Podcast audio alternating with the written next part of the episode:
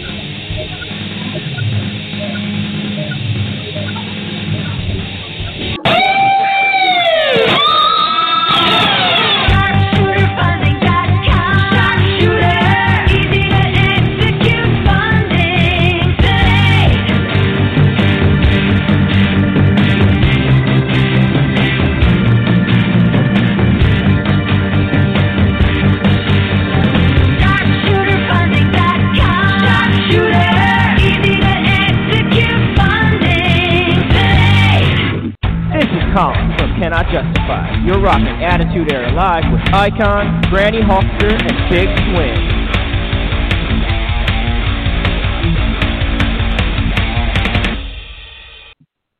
So we don't usually get right into it here on this show. Usually I have a little bit of a introduction and hey, how is everybody? And I talk to Granny and and how's she doing? And how was her weekend? And I know she's getting snow down there in Arkansas. And uh, we got uh, Icon up there in the in the Great White North of North Dakota, um, and everything. But uh, we do have the 407 number on automatically with us. They jumped on just before the intro music started, Icon. So um, since I don't yeah, really have a voice. Go to him in a little bit. He knows that we're. Oh, he does. Okay, I was gonna say because because I don't have much of a voice today. This is most you know you're gonna run this until I get some water or something. So I just want to let you know that there we go. Hear that? I wanted to let you know that they were on uh, in case you wanted to jump into them. But uh, but go ahead, run through. Let us know how your weekend was and who we got coming on, and then uh, go to the guest. All right. Well, uh, we we actually got an interesting show uh, tonight. Um, uh, unfortunately, one of our guests had to, uh, uh, you know, um, uh, uh, I had them booked a month ago. Uh, they were supposed to be here, but uh, they canceled uh, two days ago, so they were not. They're not able to join us, but we're going to get them rescheduled. Uh, tonight we're going to have the Masked Saint on. Um, uh, he uh, started a great movie with Rowdy Roddy Piper. And uh, a couple, uh, you know, as you guys know, we had Roddy Piper's son on with us, and we had a um, one of his co-stars on with us, uh, who, if you guys remember, played Harold in the Red Green Show. So uh, Chris is going to be on with us, and uh, making uh, her awaited return uh, is uh, is going to be uh, well, actually not waited return her first appearance in her persona. We are going to have Femme Fatale with us. She's going to be calling us all the way from the UK, so that'll be fun. And uh, there is one thing I do want to uh, talk a little bit about here, guys, before we um, before we go through this. Um, you know, last week, remember we had on uh, the guys from BEW, correct? Remember that? Yeah. Okay. Uh, what here? Uh, I got a uh, text message. Well, not a text message. I got a, uh, uh, message on on Facebook Messenger uh, from a guy who uh, was complaining about uh, the fact that uh, we did not have him on with us, uh, and we had the other three guys on. And I explained to him that uh, one, uh, you know, I tried to book this guy months ago, and he never uh, he never responded to uh, my invite. And uh, you know he's belittling me on Messenger, saying you know you should have had me on this and that, blah blah blah blah blah, you know this and that BS, whatever.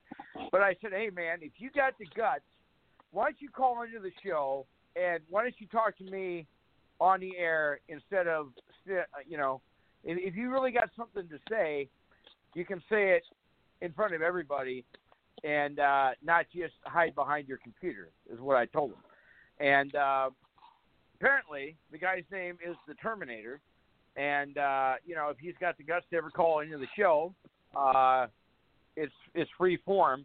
Uh, and uh, if he does call in at some point, whether this week or next week or whatever, uh, I told him uh, if uh, you know if there's time, uh, we will put him on, and uh, uh, he he can discuss the issues that he has. Other than that, don't uh, don't uh, send me messages on Facebook Messenger and be a jerk about it because you had the opportunity to be on, and I'm not the one to set up the guys that are going to be on either. Uh, you can talk to the president of the company. Don't talk to me about it, and that's that's where it's at. So I just want to give everybody an update on it. And Granny, apparently this guy is like a major uh, major ass heel. So uh, I told him that he had to deal with you as well. Ha ha ha! That'll be fun. And uh, uh, Chris, you're a big uh, or big swing. You're a big uh, Cowboys fan, right? Yes, yes, big Cowboys fan. Like, like, like, You, you, you, big of a Cowboys fan. Making, well, he was making fun of you also because you're a Cowboys fan because he's a Giants fan. Y- you know, I I've been dealing with it for 26 years. I'm I'm used to it by now. Okay. Well, good. Well, you I I, I just I just roll with the punches at this point. Well, you can back me up if the guy calls in too because he was making fun of you for being a Cowboys fan. He was making fun of Granny because she doesn't know uh she wouldn't really know what to do with a heel if uh, one confronted her. I said, buddy. He said, buddy, doesn't know me very well, does he, Icon? no, no, he doesn't. And uh, I He said, hasn't seen wanna, Granny in action. But I said, if you want to, if you want to, if you want to mess with me, uh, you know, you can pick your fight somewhere else. But uh, we'll we'll continue. We'll talk about that a little later. But I think uh, I'm going to go ahead and if you want to put our guests on, I'll go ahead and introduce them, and then we'll uh, we'll have some fun with our, our guest here.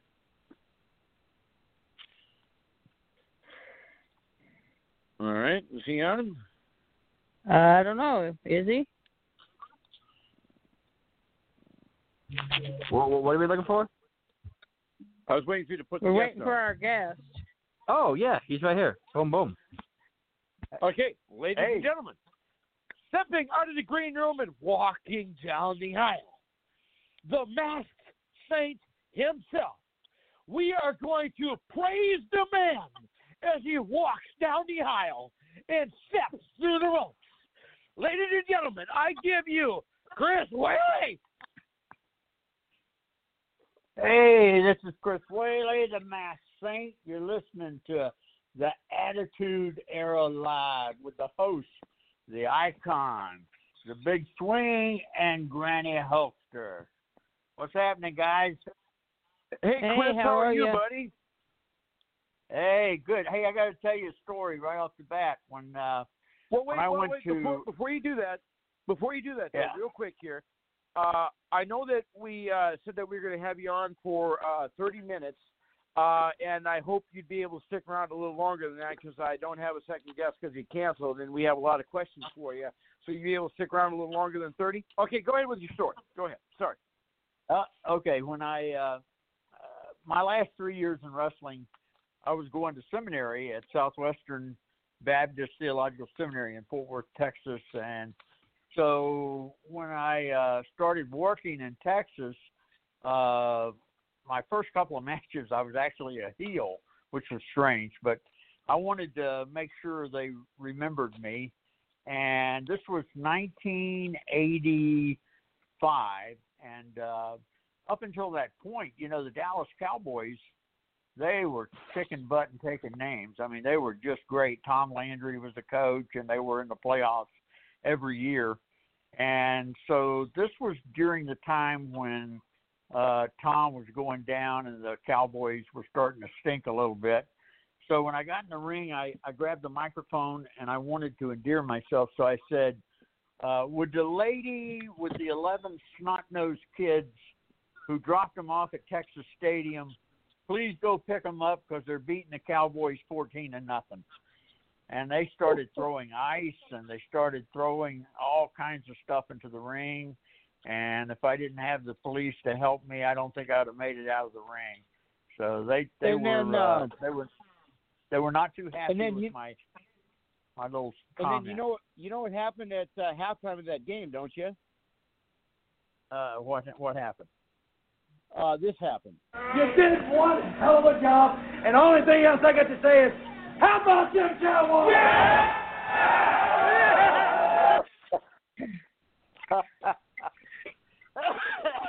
That's funny. I don't care who you are. That's funny. Yeah, I know that's that's that's awesome. And of course, you know the Dallas Cowboys owe the Minnesota Vikings for all the stuff that they got. Really, when you think about it, because of the oh, shittiest Oh, yeah. trade ever made with Herschel Walker. oh yeah. And the reason why I know that, the reason why I know that is because I'm a Vikings fan. So I, you know, I I'm well aware of that. But anyway, um, so uh, here's what I'm going to do, uh, uh, Chris. Uh, first thing we're we're, going to since we got a lot of time here with you, we're going to take this uh, interview in steps. Uh, first off, uh, if you want to let us know uh, how long uh, you were in wrestling, and uh, we'll we'll cover that, and then uh, we're going to spend a great deal of time talking about your book and your movie. and we're going to go step by step on that as well. So tell us a little background about your wrestling career first. Um, I I got into wrestling in uh, uh, 1978. Uh, actually, I was I was in great shape. I was in the best shape of my life, and and my uh, wife was a high school math teacher, and uh, I was working, and I was looking uh, also to be called to a church, and that wasn't going very well. And I uh, looked in the Tampa Tribune, and there was an ad in the Tampa Tribune for it just said wanted professional wrestlers. And uh, I showed that to my wife, and she wasn't too thrilled about it. But anyway, I uh, put a bag together and I drove over to Tampa, and I walked in, and there was uh, the Great Malenko. Uh, the Great Malenko. When I was, I mean, when I was growing up, uh, and I was a kid, uh, Great Malenko was the baddest heel there was. I mean, he was really bad. But uh, you know, he's the father of Dean Malenko, who worked for WWE as the uh, Man of a Thousand Holds, and he also his brother uh, Jody. I thought Jody was better than Dean, and uh, so I got uh, I was trained by the great Malenko. He's trained a lot of great guys, and that was the beginning of it. And um, I worked for ten years. I worked in Florida, and then uh, my last three years, uh, I was uh, working in Texas. I got to work with WCCW. They also had uh, Wild West Wrestling out there. Uh, Ken Mantell uh, was running that, and they were doing their tapings at Billy Bob's there. And so I got to work for uh, Ken Mantell and for uh, Fritz, and it was a great experience. And, and you know, when I got out of wrestling, it was 1988. Uh, I was uh, 34 years old, and I was right at the height of, of my career. I mean, that's that's when things were really starting to to go well, and then that's whenever I got out and became a pastor. Now, when you were uh, in WCCW, were they, were you there when Jim Hellwig was there? Uh, no. Um, when I when when I was there, uh, you know, I, I can tell you all the guys that were there, but I just I don't remember him. But you got to work with Von Erich, though, right? Yeah. Yep. Yep. Uh, Yeah. you know, right after I, right before I got there, David passed away in, uh, you know, Japan, and then right before I uh, got to start working for them, uh, Michael uh, died, and so it was just basically, uh, you know, Kevin and uh, Kerry, uh, but. Uh, it was uh, it was some great times, man. I tell you, you know that was that was some of the greatest. I think some of the greatest talent that they had was there in WCCW because uh, when you know when Vince took it national, he sure took a lot of those guys because uh, you know Ravishing Rick Rude was there, uh, the Undertaker was there, uh, of course the the Freebirds, uh, the uh, Ultimate Warrior. You know, a lot of those guys that were the talent there. You know, Vince Vince took them, and so uh, you just really couldn't beat with you know some of the some of the folks that you got to work against. It was pretty awesome. So, so you did get to work with the Warrior a little bit then.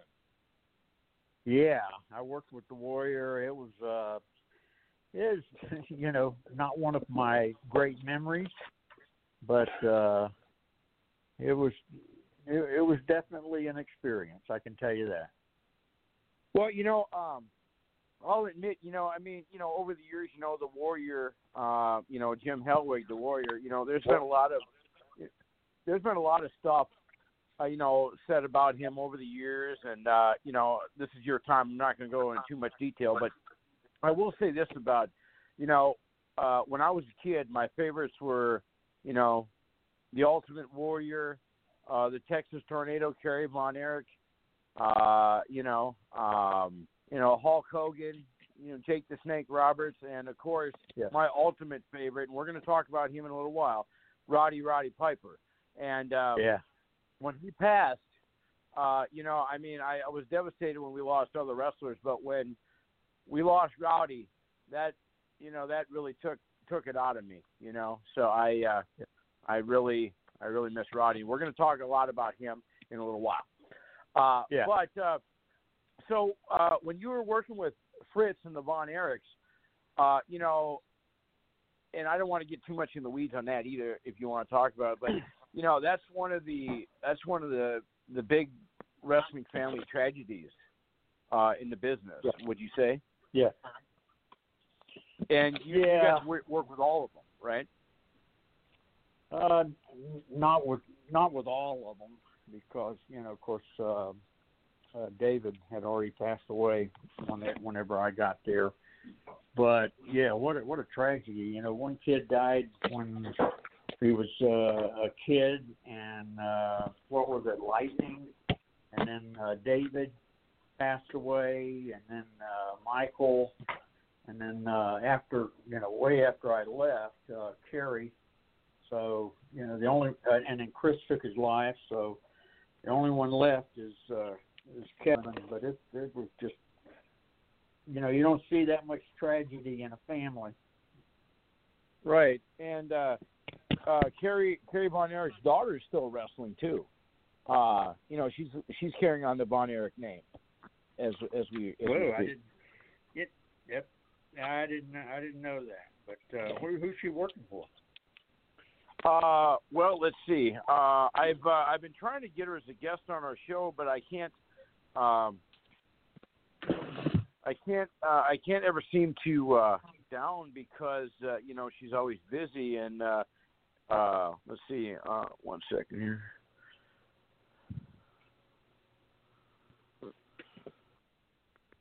Uh,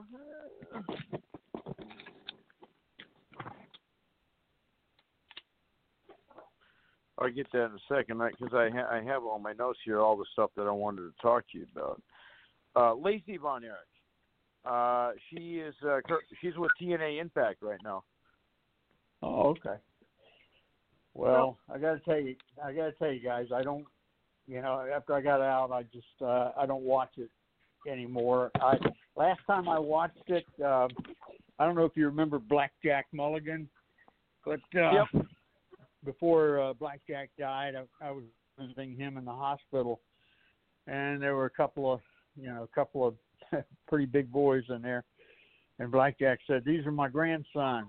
You know, I guess uh, Bray Wyatt and Bo Dallas, and he said they work for Vince, and I said, "Really?" And he said, "Yeah, yeah." So, so I watched, uh, I watched just to see Blackjack's, uh, you know, grandkids on there, but I really don't watch it very much. I ran into uh, what's his name, uh, Braun. What's his Braun name? Braun Strowman? Strowman.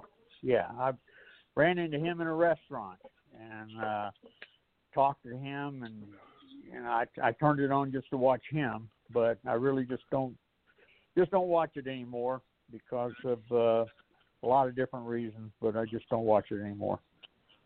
Well, you know, it's funny. We don't either. We that's why we that's why we came up with the show so we can complain about how bad it is.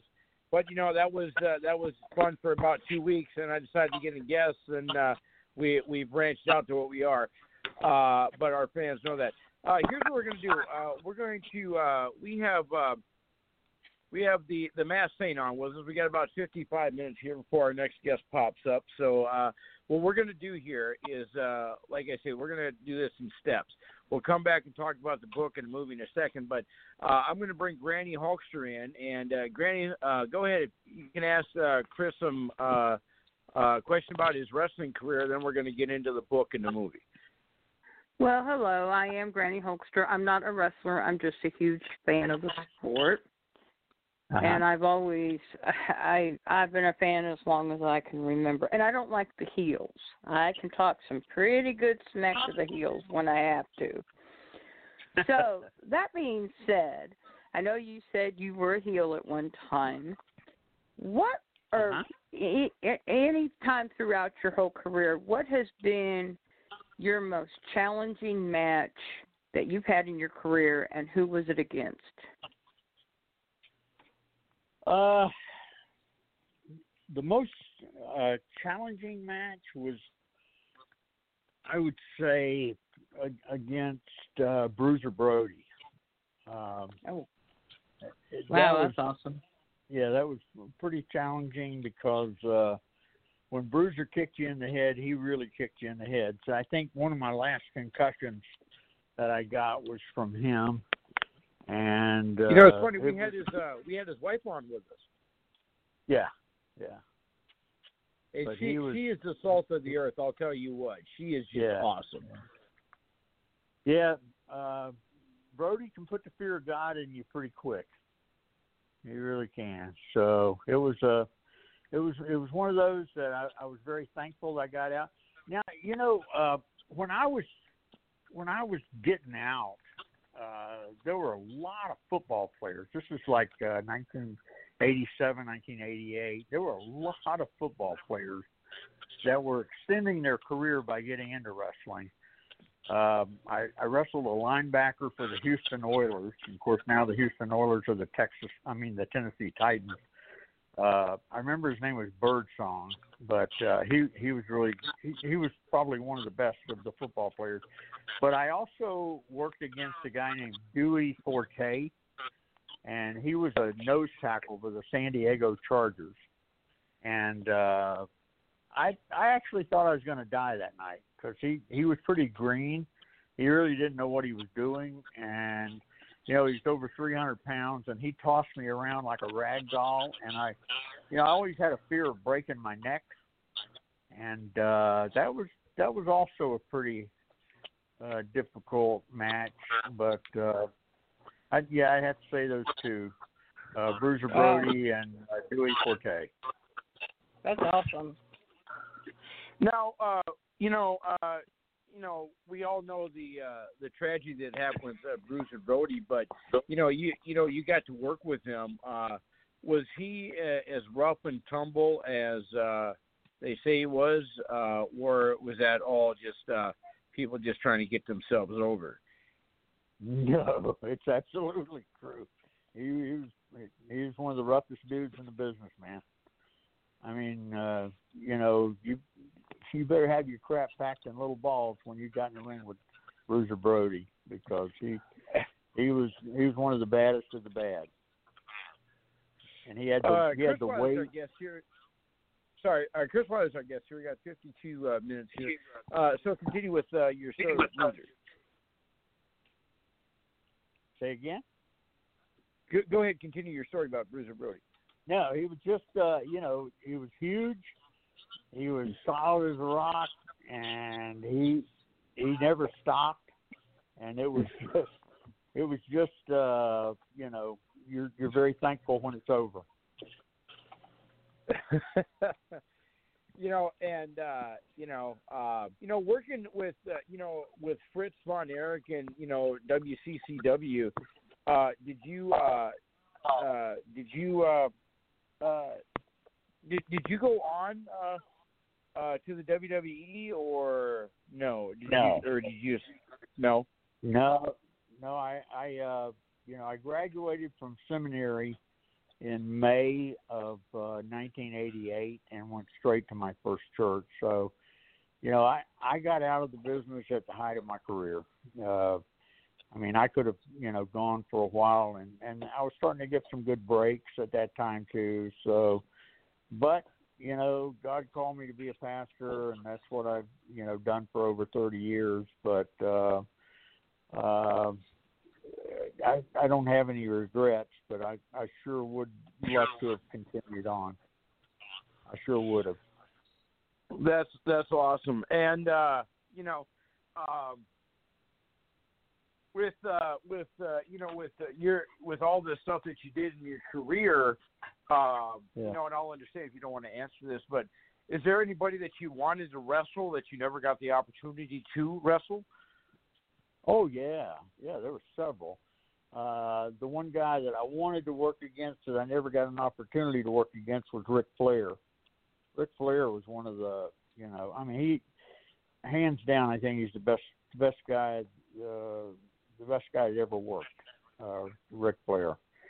And I was really, you know, I was really sad I didn't get to work against him. Um, you know, some of the some of the best guys to work against at WCCW was the Freebirds. Uh, you know, Michael Hayes, Terry Gordy, and uh, Buddy Jack Roberts, and I think I think one of the best matches I ever had was against Buddy Jack Roberts. He was he was great. He he made everybody look good when you're in a ring with him.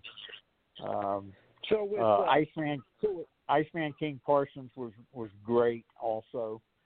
Uh, he was a great guy to work with, and uh, there was a guy that was uh, pretty much running the gym for Ken Mantell, and then working for Fritz, and uh, that was Tom Jones. He was one of the first black wrestlers. Uh, Tom Jones was one of my best friends, and he he was just a super super super guy to work with. so with uh, with working with uh, Michael P.S. Hayes, did you ever get a dude dude dude? Say again, did I get a what? Did did did you ever hear him say dude dude dude? uh, several times. Yeah. Uh, see now, see here's the deal. I mean, uh, Grant, Granny would know this genre. Uh, you know, Big Swing. He's a little younger. He's uh, doing double duty. He'll probably swing in here in a little bit, but uh, that's why we call him the Big Swing. He likes to swing in big. Uh, so, well, uh, we're gonna kind of uh, we'll come back uh, to uh, to wrestling here in a little bit, but uh, I want to get to um, uh, get to talk to you about the reason why we're here. We have. Uh, Chris Whaley here with us. We got about 48 minutes. Uh, and uh, the reason why uh, we got so much time is because this is a big subject. I want to talk all aspects of it, and uh, Granny can uh, chime in as we to fill in. Uh, you have uh, you started you have a book out, and what is the name of the book? Uh, the Masked Saint. And uh, how uh, what what inspired you to start writing it? Yeah. Uh, Okay, let me uh, let me say something, and I I apologize for this, but I'm uh, pretty much deaf in my left ear, and uh, there's sometimes I'm getting feedback with stuff, and if I, you know, I'm probably missing some of your questions and probably giving you some crazy answers. I don't mean to do that, but I just got a hearing problem, so I just need, you guys to speak a little clear for me. Uh, but what what inspired me to write the book? Is that what you asked? That yeah, that's the first question. Yep. Uh huh. Yep. Well, uh, you know, I went from I went right from professional wrestling to becoming a pastor of a, a Southern Baptist church in Florida, and eh, you know that that's that's quite a transition. You know, you're going from professional wrestling to being a pastor, and then uh, I started having several things happen uh, that I handled more like a professional wrestler than I handled like a pastor.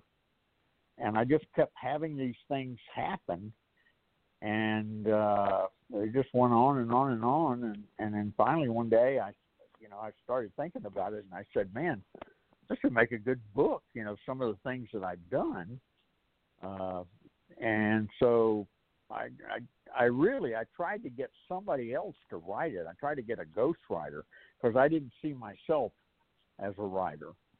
And I, I worked on that and worked on that, and everything fell through. And then finally, it was one Saturday. I was just sitting at my computer and I started writing. And you know, I wrote out one of the one of the chapters of the Masked Saint. And I showed it to my wife, and I said, "What do you think?" And she read it, and she said, "Hey, I love it. Keep going." And so I just, you know, I just kept going. And one of the reasons why the book was so easy to write is because each chapter is based upon something that you know really happened in my life. So each you know each chapter is is true. You know, with with I took some liberties, but basically each chapter is true, and uh, that you know that's what happened. It started actually started with uh, I had this uh, young lady that would come into church she was uh, always the last one to walk in the door, and she was usually the first one to leave. And she dropped her kids off first uh, with our children's program, and then she would come in. And you know, I never got to talk to her or anything. And then, then one one Sunday she showed up and she had sunglasses on in the church, and which is a little bit unusual. You don't see people wearing sunglasses in church after the service was over, I always stood at the front and shook hands with people. And uh, on this particular day, she wasn't the first one out; she was the last one out. And she came up to me and took my hand with both of her hands, and her head went down, and you could see tears going down her cheeks. And so I just, you know, looked over and I, I put my hands on each side of her face and lifted her up, and I, I picked those glasses up, and she had two black eyes and it just it just infuriated me. And I I said, you know, who did this to you? I said, your husband did this to you? And yeah. And uh, I said, well, I'm going to go talk to him. And she got got upset and said, no, don't do that. He'll hurt you. And I said, I'm not really worried about that. And uh, so anyway, I just I went to see the dude just to say, uh, yeah, anybody that would hit a woman is a dirtbag, first of all. And uh, I just you know, I I called him out and just said, I can't believe that you know you would hit the mother of your children, and uh, I came here to see how you do against somebody who could fight back, and and so that's how that's how the book started. You know, I, mean that's how the the idea for the Masked Saint started because I just I kept having episodes like that that I handled you know, uh, as a wrestler rather than as a pastor. And uh, how long did it take you to write the book? You know, I I think it, it it took you know about a year and a half of just you know writing on Saturdays whenever I was at home, and uh, I finally you know I finally got it all together and and you know I didn't know anything about publishing books, and I actually uh, self-published it uh, at first. You know, I, I I published it myself. I I tried and tried to get other publishers to talk to me, and nobody would talk to you. And uh, so I I self-published it, and uh, next thing I know, I get a call from a producer in Orlando. He uh, he actually he was the producer.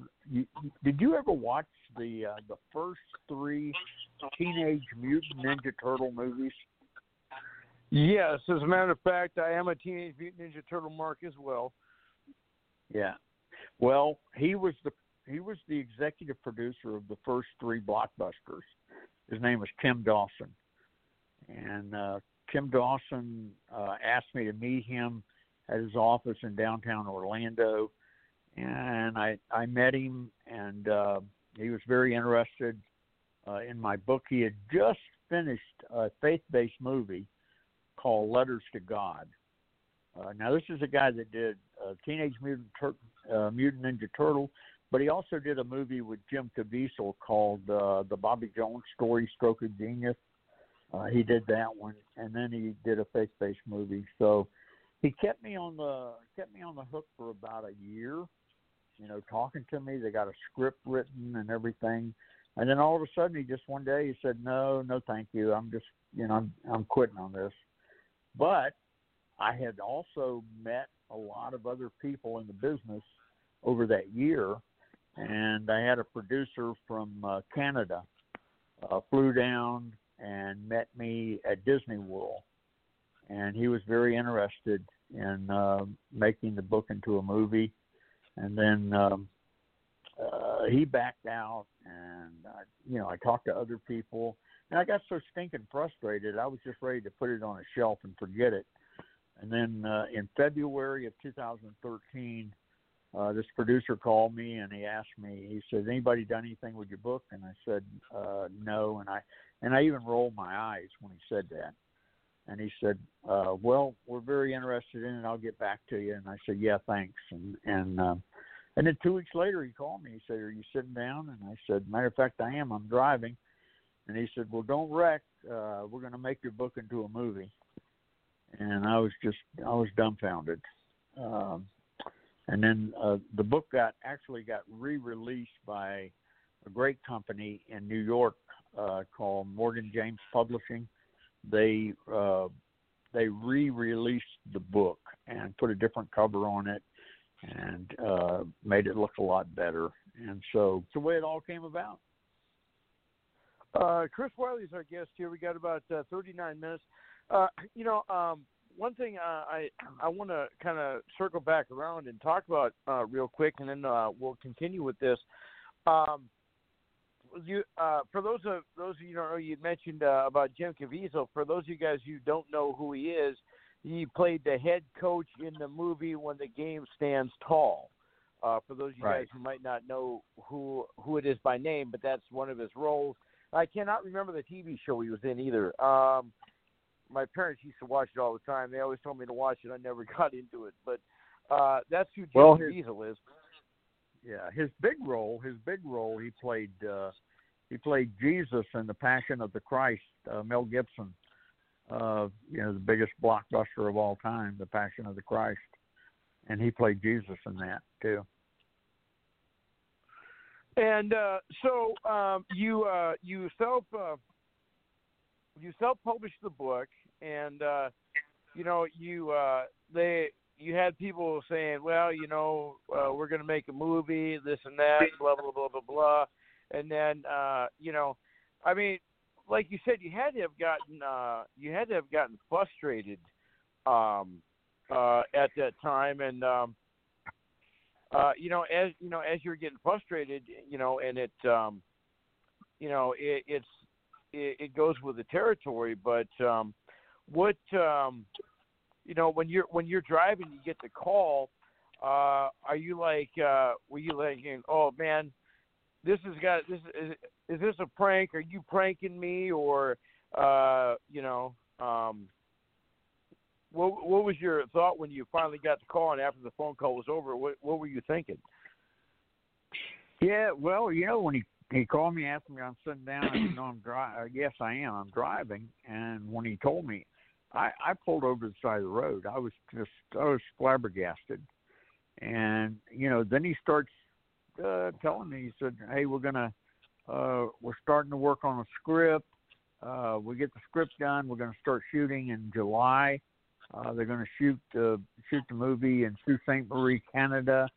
And you know he's telling me all of this stuff and he's saying you know the uh the casting director will start working on that soon and he's I, i'm i'm just i'm sitting there in the car with my mouth open at, at all of it. And uh uh i i think for about uh i don't know six or eight months uh, every day was like uh you know, like I was in a fog when I would hear, you know, people that were involved in this, and um, and the people that you know they were getting to play the different parts. when I found out Roddy Roddy Piper was playing the uh, promoter in the movie, I just I was just uh, dumbfounded, and uh, so yeah, I was I, I was I was pretty whipped uh, through the whole thing. You know, when you when you find out that they're going to make your book into a movie, that's it's it's just an unbelievable experience. So now, did they did they tell you that uh, that you were going to be playing playing your uh, your character in the movie, or is that something that you had to request or say like, well, you know, you have to uh, you know you have to put me in the movie, or uh, I won't green light it, or uh, how did that come about, or were you always were they always wanting you in it? No, they you know they told me they were going to uh, you know give me a cameo in the movie, which I I didn't care whether they did that or not. I mean, when you your book's being made into a movie, who gives a flip if you're in it or not? I really didn't care. But no, they you, you know uh, we when we flew to uh, uh, Canada uh, for the beginning, they they, they filmed the movie in in uh, November, not in July, because they kept having trouble with the script, and um, so they finally got the script done in October, and they started filming in uh, November. And when when I got there, my wife was with me, and actually my youngest daughter and her husband also flew out to uh, uh, Sault Ste. Marie with us, and uh, they put all of them, and they gave every one of them a cameo, which was you know pretty awesome. Uh, but the uh, have you have you ever? Let me ask you, Icon. Have you ever been on the set of a movie being shot? Uh, I myself have not, but Yeah. uh, I do have the feeling though that the opportunity for myself is coming because uh, uh, I'll admit, and I'll we'll get back to your question in a second. Shameless plug for myself. I've had we've had a lot of actors, a lot of directors. I mean, I I volunteered to uh, shine shoes and carry bags and get donuts and coffee and all that stuff just to just to be in a movie, you know. And uh, I'm still working on that. And uh, if you ever decide to make another movie, make sure you call me. But uh, uh, back to back to back to your question. What was it like when you got to the set and all that? Yeah, you, know, we uh we flew into a, a little town on this side of Saint Sault Ste. Marie, and you know, uh, we got off the airplane, and when we walked, uh, you know, through that little tunnel thing until you get there uh in the terminal, and there was, you know, somebody standing with a sign, and it had the uh the logo for the movie, and I'm looking at that, and I just, I, I just I had to just stop there for a minute and say, "Is this real or not?" And then, you know, I walk up and I said, uh, "Hey, I'm I'm Chris Whaley. Are you here for me?" And oh, they they just treat you like you know, uh, uh, treat you like a star, which I, I wasn't. But uh, yeah, they they pick you up, they take you to the hotel, and you know, she says, uh, "I'll be here to pick you up at six thirty tomorrow morning to take you to the set." Uh, they start filming pretty early, and um, it's just just one of the most unbelievable experiences. I'd never been on the set of a movie, and when you know we were driving down the road, you see all these semis and you see people all over the place, and they got the lights there in front of a house to start doing the first scene. It it was just the most unbelievable thing that I've ever experienced. I, I mean, I was completely dumbfounded. And uh, we're we're going to go over all uh, we're going to go over all parts of the movie here. Uh, we're we're just gonna we're just gonna go step by step. And then, Granny, if you have a question, go ahead, chime in. Um, but um, the first thing I got to ask is, and then I, I'm going to ask you about a few different stars, and then um, uh, I hope you don't mind, but I would like to spend uh, a great, uh, uh, not a great amount, but uh, a huge amount of time talking about Roddy Piper because he was my all-time favorite. But first off, I got to ask you, what was it like working with uh, Harold Green, Patrick McCrenna? Patrick McKenna, yeah, he was great. You know, I got to I got to eat breakfast with him every morning um, while while we were there. But he, you know, just a great sense of humor, and he was uh, he he was uh, he was kind of uh, blown away too because he was a big Rowdy Roddy Piper fan, and to be on the scene with Rowdy Roddy Piper was uh, actually uh, was his uh, on his bucket list.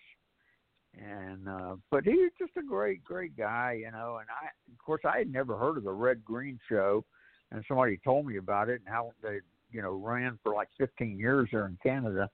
So I started uh, YouTubing it and looking at it, and he was just a great guy. I mean, to talk to and and a great actor. Uh, you know, I I can't say enough about the guy. He was he was he was top. Well, you know, and the thing is, you know, he was a he was a guest on our show about a year and a half ago now, and Yeah. uh, you know, he was he was one of my heroes because I always uh, used to watch the Red Green Show when I was, uh, you know, uh, on Prairie Public Television, you know, on Saturday nights because there was nothing else Yeah. going on in North Dakota, you know. Right. But um, so uh, that that was kind of cool being able to hang out with him. Now uh, Yeah. you also got to uh, hang out with uh, Scott Nickel, didn't you? Yeah, yeah. but let me ask you: Did did you did you talk to Patrick about uh, the Masked Saint? Did he? What did he say about working on the Masked Saint? Well, um, well, the thing is, what uh, I'll I'll admit, uh, I I spoke, I I talked a lot about uh, being on the Red Green Show because uh, uh, his character was a lot like the way I was growing up. But uh, Yeah. he mentioned, you know, we did talk to him about working with Rowdy Piper and the Masked Saints. You know, that's where uh, that's where his connection Yeah. with the wrestling business was with us Yeah, but uh, he uh, he said he enjoyed every minute of it. You know, being Yeah. able to uh, work with his hero. You know, and uh, you know, I was joking with him. I said, you know, well, why didn't you call me to be on the show? He said, well, I didn't know you then. Oh, okay. Well, I guess that makes sense. I guess. Uh, yeah. You know who the uh, Uh, first? Uh, you know the first Miss Edna, uh, who they were trying to get. They were they were trying to get uh, the lady who played Uhura on Star Trek. Uh, right. But that fell through, and which was great because they ended up getting, you know, Diahann Carroll, and Diahann Carroll was a, you know, Academy Award nominated actress. So, but I thought it was kind of cool that they were trying to get Uhura, and because I was a big Star Trek fan too, so uh, it was a win-win for me. Uh, Chris Whaley's our guest here. We got about uh, we got about 28 minutes here. Uh, so you know, like I say, there was a lot of uh, different stars in there. You also got to uh, uh, work with uh, Michael Jenkins, uh, Michael Shannon Jenkins. Huh? Uh, what was he like? Oh, Michael Shannon Jenkins. Yeah, Yeah, yeah. He- Uh, I have yeah, trouble with pronunciation. Yeah. Yeah, that's okay. Oh yeah, what a great, great young man. Uh, he, you know, he's he's had unbelievable success. A lot of those uh, folks have had unbelievable success after the Masked Saint. He he's one of them. Uh, I know he he did uh, you know, the boxing movie with uh, De Niro and Sylvester Stallone. Uh, he, you know, he was in the he was in the ring with De Niro in that that movie. Uh, but he is just he was just a great young man. I got to talk to him a lot about being a father too because he uh he he, he was curious because he had you know kids and I had two girls and so he he was wanting to know a lot about fatherhood and all. But uh, just a great great actor. He did a super super job playing uh Detective Harper in the movie. Really really good guy. So uh, basically, he became the the world's greatest father because you gave him all the pointers. I don't know about that, but uh, but I, I think he's doing a good job. I really do. I think he's doing a great job. Uh, you know, my my my favorite uh, on that set was uh, Diahann Carroll. What a what a classy lady. You know, she passed away last year too, but uh, what a what a classy classy lady she was. You know, she was beautiful, and uh, she was 79 years old when she did that movie. And when you looked at her, I mean, she was just still gorgeous and real classy, and uh, you know, just a great, great actress. So um, I And, felt uh, I felt like a a blind dog in a meat house, man. It was wonderful. Well, you know, the interesting thing is, uh, she was married to uh, one of my uh, favorite uh, African American actors of all time, Sidney Poitier. Yeah. which Yeah. was which was interesting. You know, uh, see, we- we're kind of getting a, we're kind of getting a little in my wheelhouse now because it's like I, you know, I know all these guys and it's kind of cool. Uh, we have uh, Chris Whaley's our guest here. We got about 25 minutes. Uh, we're we're going to talk about uh, the main uh, the main. Uh, well, I know you were the main star, but we're going to uh, talk about the secondary star here in a second. But uh, Grant, you got any other questions for Chris as we're talking here before we uh, go into the next part of the the movie interview? No, I'm good. I'm just enjoying listening to this interview. I think it's totally awesome. Awesome. So uh, I don't know if Big Swing is uh, listening. If he's got a question, he's doing double duty tonight, so he might not be there. Okay. Uh, all right. So let's let's talk about it now. I want to know what it was like working with Roderick Toombs on the show. Could you say that again? What what it was like working with Roderick Toombs, aka Rowdy Hey, Roddy oh, okay, okay. Somebody coughed about the time you were asking that. You know, I had not seen I had not seen Roddy Piper in uh 25 years. I worked against him like 25 years, you know, before the movie was taped, and uh, so when we, you know, when we got together on the set and you know talked about it and everything. Of course, he he was BSing me. He said, "Oh yeah, I remember. I remember you." And I was like, "Yeah, you don't remember me," but he was just, uh, you know, I don't I don't think there was anybody in the business that did a better interview than than Piper. Uh, he was a great, great worker. I mean, man, when when you worked with him, it was just like music. You know, he he was great worker. Uh, and then uh, if you look at uh, IMDb uh, and you look at all the movies and the stuff that he was in, it's just incredible. I think it was over a hundred. And uh, Right, and you know, the interesting thing about Roddy is, and I'm sure you were aware of this, but you know, you always want to work with Ric Flair. You know, him and uh, uh, Ric Flair and Roddy Piper were the best of buddies. I'm sure you knew that. Oh yeah, oh yeah.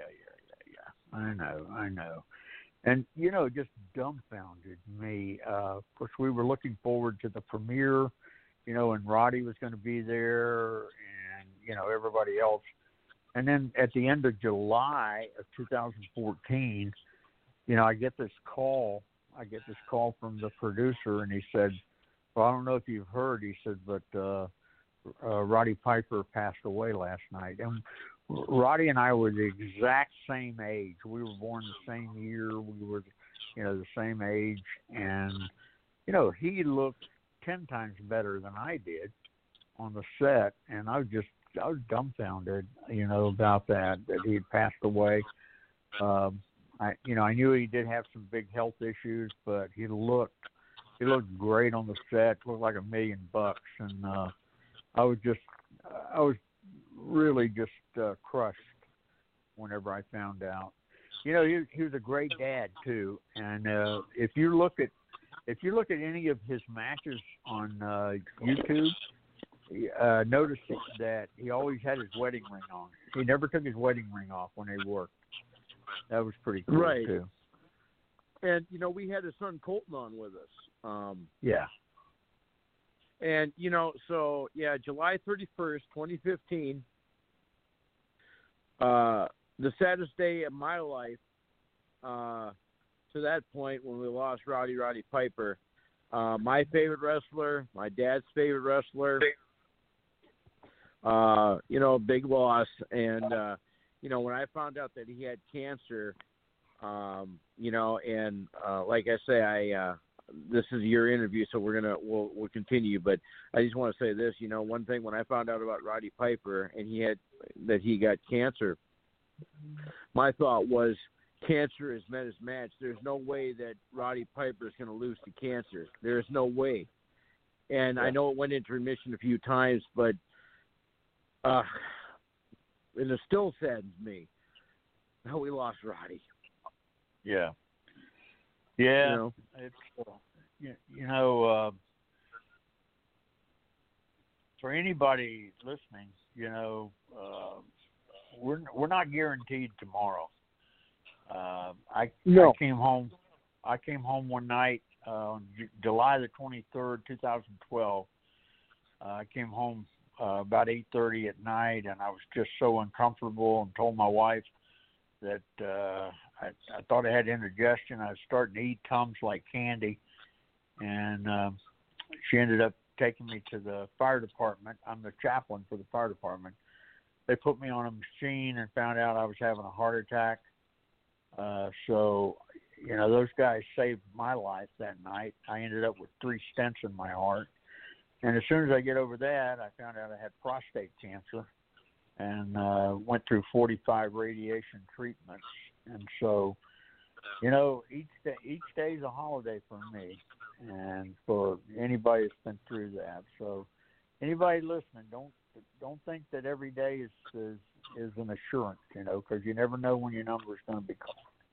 Never know. You know, and uh, you know, you mentioned uh, that. Uh, you know, uh, I myself, I had two heart attacks. Um, you know, most people don't live to talk about one. I have been lucky enough to live to talk about two. Uh, you know, like I said, I don't want to make this about me, but I'll, I'll let you know my experience. Um, after my second one is when they realized that there was something wrong. You know, at the time I weighed 420 pounds, and uh, they they took my stomach out of me because I had a rare stomach deficiency, and uh, I've dropped down to 200 pounds now. Uh, and I'm in, you know, I added, you know, I hope added 20 more years to my life, but um, yeah, um, you know, you're you're awesome, and uh, you know, we have 19 minutes here. We got Chris White, we got 19 minutes, and uh, you know, like I said, I don't want to make this about me, but you know, I, I just want to let you know that I started reading your book. Uh, you send us some autographs, and I'm gonna I'm gonna announce this right now. Uh, from the end of the show to the beginning of next week, you go to our Off the Rose page on Facebook. I'm going to select a uh, select somebody to win an autographed picture of Chris here, the Masked Saint, and uh, so uh, the contest will start at the beginning of uh, uh, will begin at the end of the show to the beginning of next week's show. So you have, and I'll select a couple winners on that. Um, you know, speaking of, you know, cool items, and uh, I know it sounds like I'm putting myself over. You know, that's a good wrestling term, putting yourself over. But uh, I was going to ask you what you thought of the card I made for you. Uh, oh, that you posted on Facebook? Yeah. Yeah, it's a, it's awesome, man. You know, uh, I'm I'm an old fart, and uh, I'm not very tech savvy, and so anybody that can do that kind of stuff is good for me. So, um, I, yeah, I thought I thought it was great. How old are you, Icon? Well, I, I shouldn't say this, but my life started when your wrestling career started. Seventy-eight. So, you were born in '78. Yep. Yeah, I have I have underwear older than you, man. I was born in Yeah. '62. I'm only 58, Yeah. Well, but I'm lucky. I'm lucky to be here too because you all were sharing your stories. In 2004, I lost my daddy. He had died of congestive heart failure, and a month after my dad died, I ended up in the hospital with two blood clots in my right leg. They only thought I had one, but while I was in the hospital, one of the clots broke loose and went to my lung, and the doctor told me if I hadn't been in the hospital, I would have died. So God was not ready to take Granny Hulkster off this earth yet. Of course, that was before, way before I ever became Granny Hulkster. But you know, I Yeah. mean, Yeah. Oh, great. Well, I tell you, You know, you and- know the the greatest thing that ever happened to me in my life. Uh, you know, it wasn't a movie. It wasn't. It wasn't wrestling. Being in the ring with some of the greatest guys in the world. Uh, you know, the greatest thing that ever happened to me was the day that I met the Lord Jesus Christ, and He changed my life. and He made me into Amen. made me into a new vessel, and that's the greatest thing that's ever happened to me. And it's only because of of uh, of Him that I think I've had the opportunities that I've had, and uh, the opportunities that I've had have given me the opportunity to talk about what you know what He did in my life, and so. I had to get that in before you you you know before you cut me off. I know we got some more minutes, but I had to get that in. Well, you know, and uh, not to make light of it, but you know, you mentioned, you know, your number one was finding God, which is awesome, and then number two, being in the movie, no, or number two, marrying your wife, three, your kids, four, the movie, and uh probably like number fifty for you is being on this show. No, you're you're higher up the pole than that, man. You're higher up. That's awesome. And uh now, so we can uh, so we can do this. Uh, we have uh, Chris Whaley as our guest here. We got about 14 minutes before the mistress calls in. But um, if our fans wanted to check you out and see what you're doing, you got a Facebook, an Instagram, a YouTube, a Twitter, a Twitch, a GoFundMe. Uh, tell us all about that, and where they can get the book, and uh, um, where they might be able to find the movie. Yeah, um, if you if you want to read the book, and I hope you do, because uh, I think the book is better than the movie myself. Uh, but the book you can get the best place to get it is on Amazon. It's in some bookstores, but you, can't get it cheaper than you can get it on Amazon. But if you just go to Amazon, you put in the T H E Masked M A S K E D Saint S A I N T, and it's going to come up, and uh, you can order it on uh, on Amazon. The uh, movie you can you can if you want the DVD you can order that on Amazon. But if you have Tubi, uh, I'm not very tech tech savvy, but somebody on Facebook uh, uh, messaged me on Facebook and said that they they watched the movie on Tubi. That's T U B I. You get the app; it's free, but you can watch the movie for free on Tubi. Uh, if you want to um, do some more reading, I, I just uh, had a book that came out the first of December, and it's a Christmas book. You know, I I, I love Christmas, and I had this idea for a Christmas book. It's called Harold's Heavenly Christmas, and it came out December first. Uh, I've talked with the producer, and most of those movies are filmed in Canada. So I've already talked to the producer uh, about uh, possibly making it into one of those Hallmark movies. Uh, but you would you'd love that too. And uh, if any parents out there that got kids and it's hard for them to read, um, I actually wrote the Masked Saint with with those kids in mind because I've been so thrilled to hear people say, "Hey, I I read the book, I couldn't put it down when I started."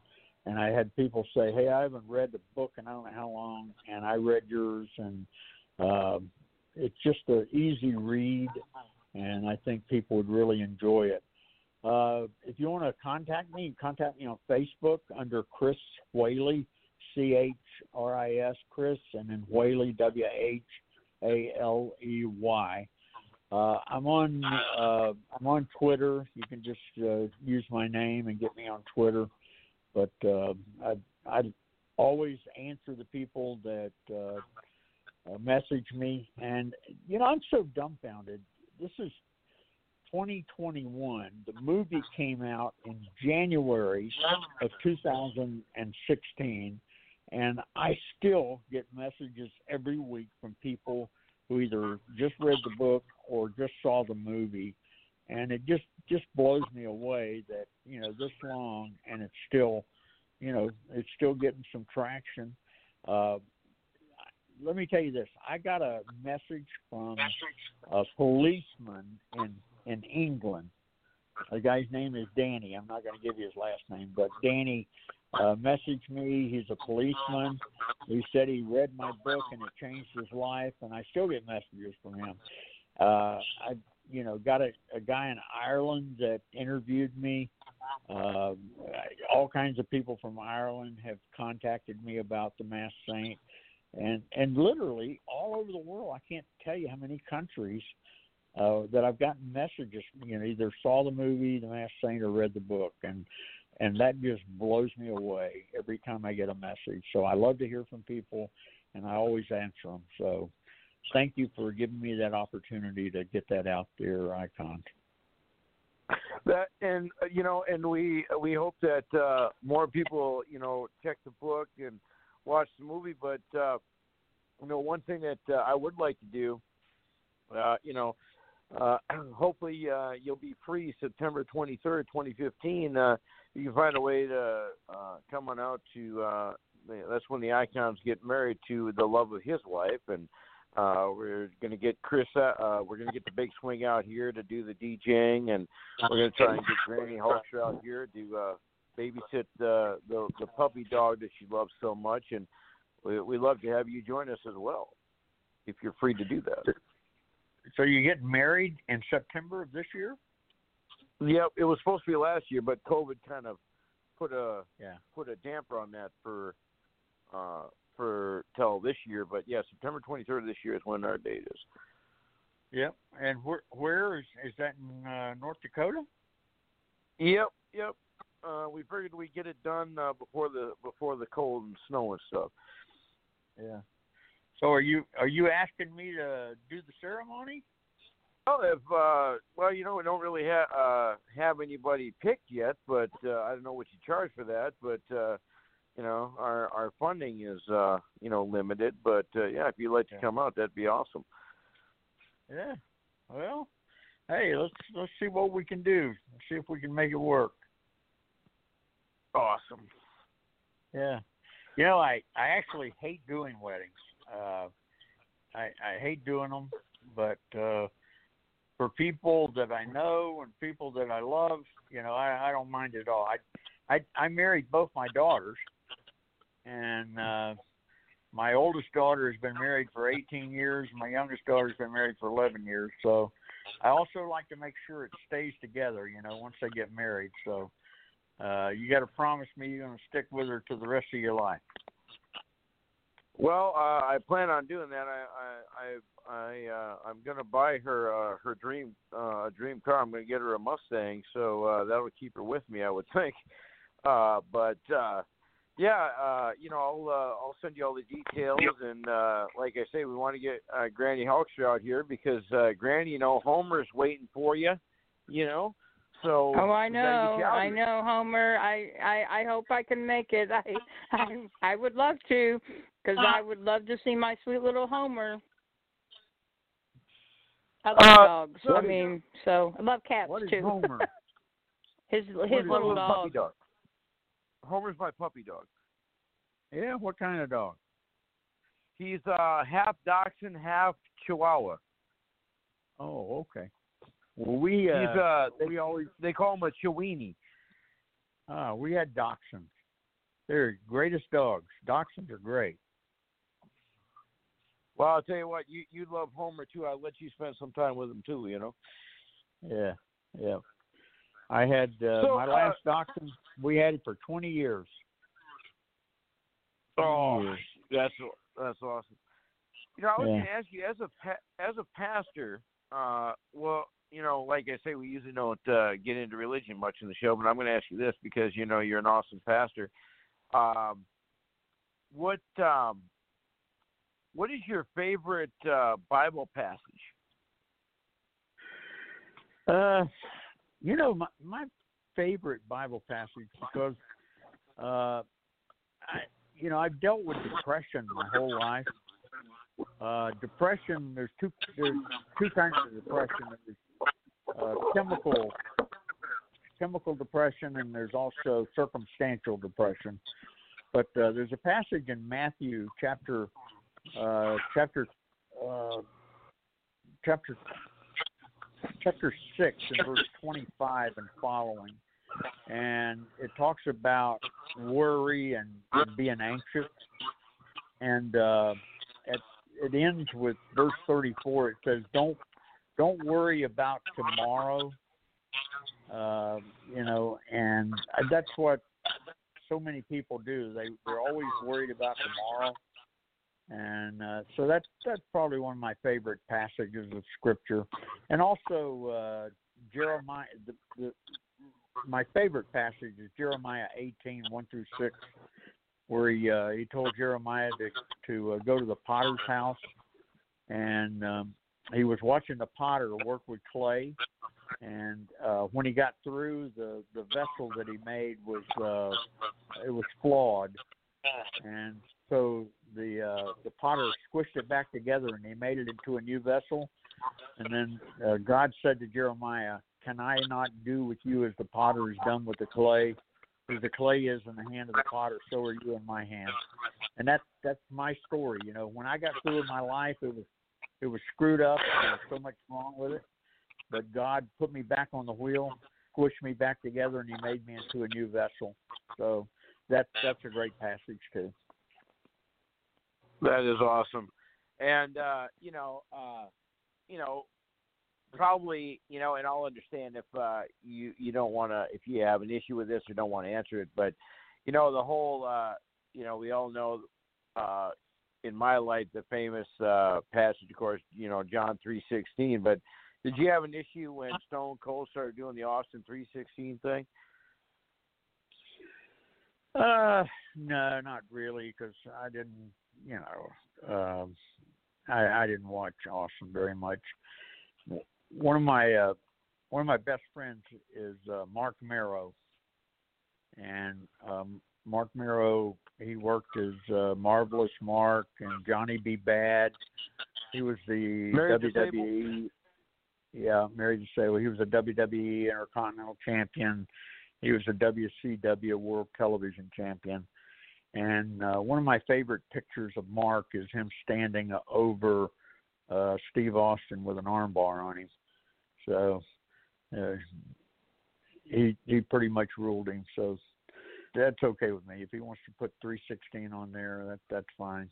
I think uh, You- it you know God can use anything to to to make His work better, and so even if He can use me, He can use anybody. So um, I I don't know how that's worked, but I'm sure God's using it. Did you have a lot of uh, do you have a lot of contact with Marc Mero?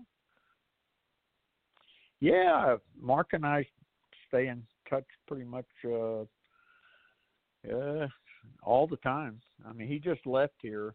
He moved up to North Georgia to to be close to his brother, so he's living in the Atlanta area now, but we just keep up through text and phone calls and through uh Facebook also.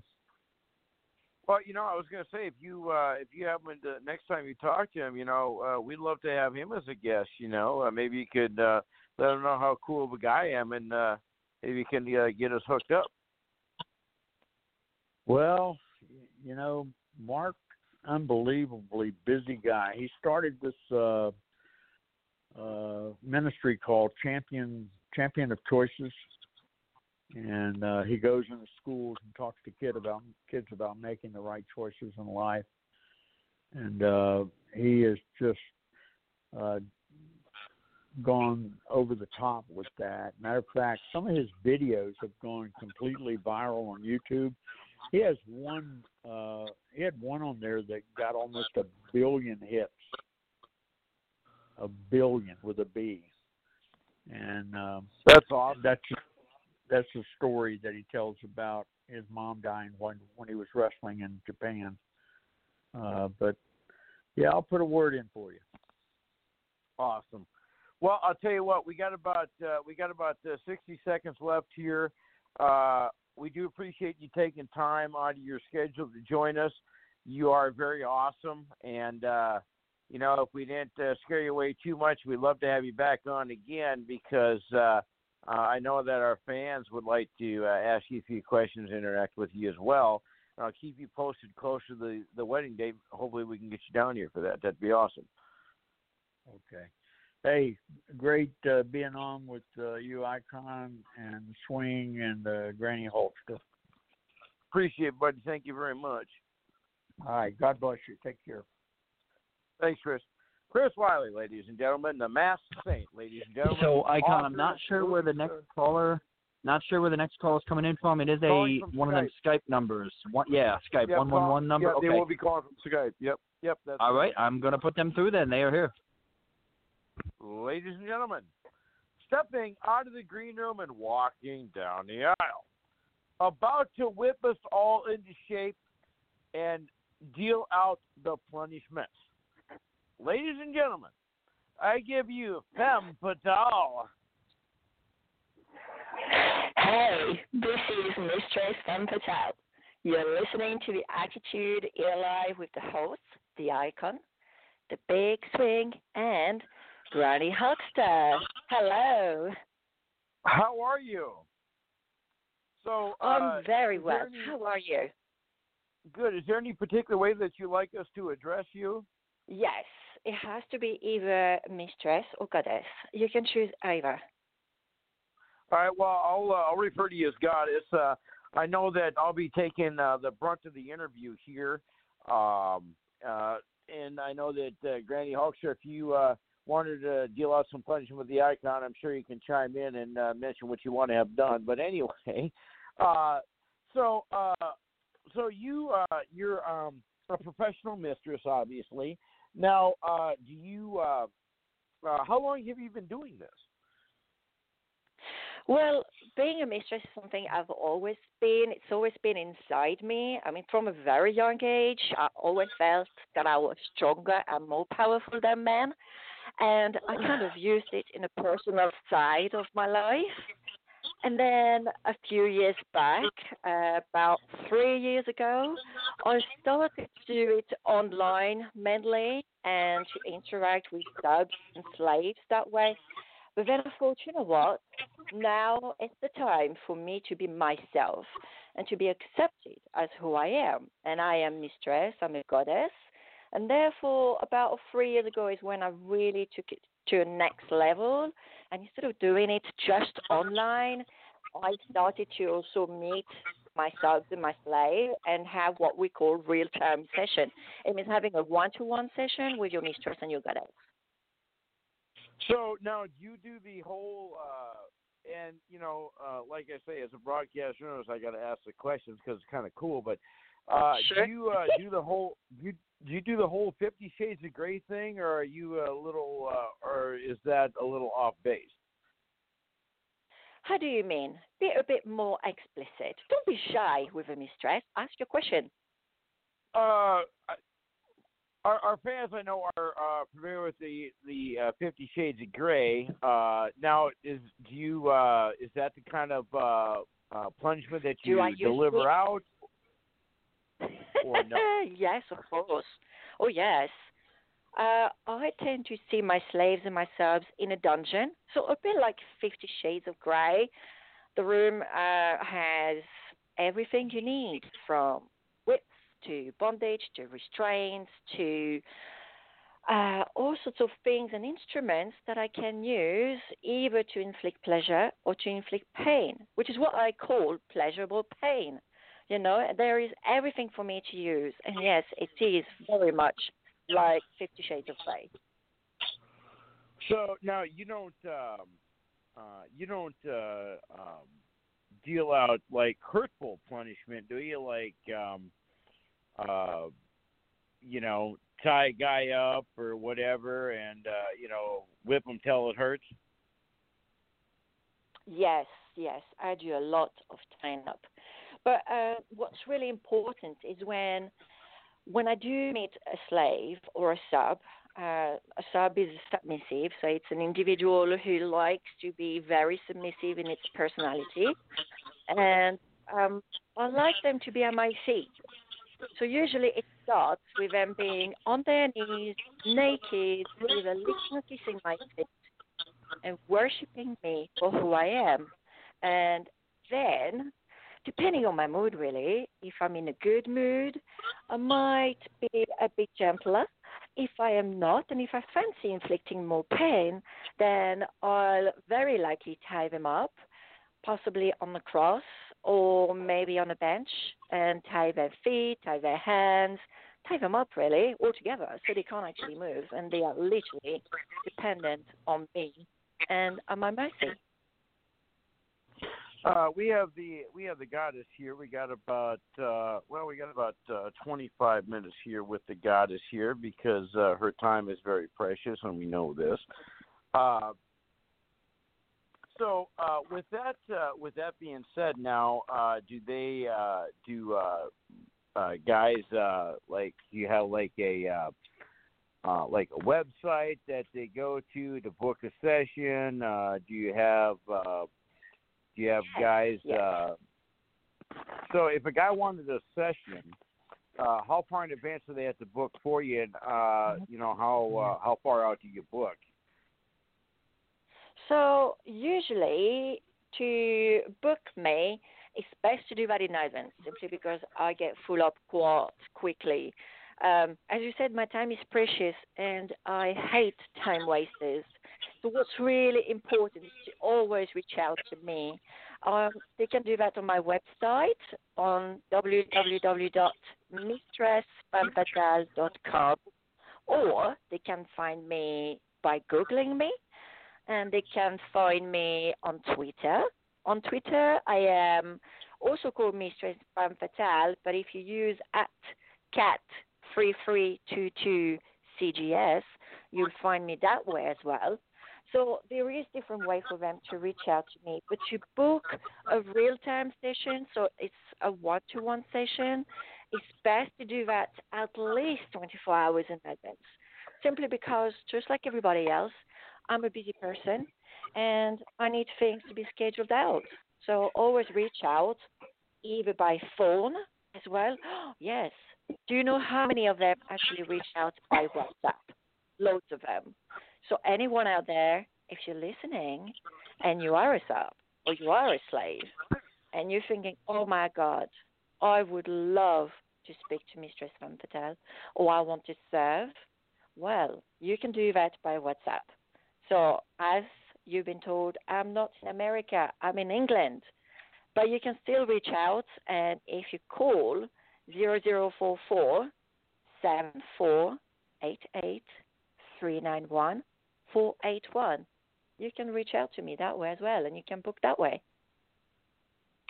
So, uh, what does a what? Is, how long does a typical session last, and uh, what does a typical session cost? So usually I'll say that the typical time that is booked, or the most times that is booked, is one hour. Um, some can be very adventurous and they book two or three hours. The longest I've done has been eight hours, and that actually was with an American slave. He was traveling through England and wanted the whole day with me, and I can't blame him. So so yes, it would be around that time, one hour, and one hour the cost is called a tribute. So it's not called a fee; they're called tribute because it's more like a gift, really. And it's usually $153 per hour. That does not include the playroom because the playroom, the dungeon, has to be booked. So there's a fee for that. Uh, the goddess Femme is our guest here. Uh, Granny, I'll understand if you don't have any questions, but can you imagine what uh, uh, the goddess here can do to some of the heels that you don't like? Oh, that would be uh, that would be amazing. I could give her a list of names that she could go after and take care of for me. I don't like the heels on the wrestling shows that I go to. I could talk some pretty good smack to them, or maybe she could give me some pointers, and I could take care of them myself. Well, Well, oh, well, you let's- definitely let's- can if you have heels. Let, let, us do let's Aim, this. aim Uh, for in between their legs. Well, goddess, let's go ahead and do this. Uh, if uh, when Granny's ringside and there's a uh, there's a bad boy messing with her, how what would you tell? What advice would you give her? Well, my advice to any women is to always put yourself in a confident position. Always be taller and stronger. It doesn't matter if the person in front of you is much taller than you. Your appearance, how you speak, and how you stand will make it. They will understand who's the boss. You are the boss. We are the boss. I am the boss. And it doesn't matter how big they are, how small they are. It doesn't matter if they are CEOs, And if they still don't understand that, make use of your heels. Kick them in the nuts. Most of them like it actually. They like the pleasure out of it. Well, Oh, I don't want to get kicked do. out. I don't want to get kicked out of the wrestling show, but um I, I've chopped a few. I've chopped a few heels in my in my day. I've been handcuffed to a manager one time at a wrestling show because he tried to interfere in the match. So they handcuffed me to him to keep him from interfering. So, and then he got a hold of the key and unlocked his part of the handcuff and ran off because being the scaredy cat that he is, you know. But Most Uh, men are scaredy cats, you know. Well, let, And, let uh, me just share a little story with you. One of my wrestling buddies who was a heel one night, he says, Granny, don't you have a curfew at the nursing home? This was like four years ago. I'm 58, so th- I was probably 54. And I grabbed my keys out of my purse and I doubled up my fist and threw my fist in his face with my keys in my fist. And I said, Baby, I don't need no curfew. I got keys to the building. And he ran off screaming. Oh, that's good. That's exactly how a lady should react. Not only you stand for yourself, but you make them understand who is the boss. And you are. Oh, we don't take no orders hey. from no.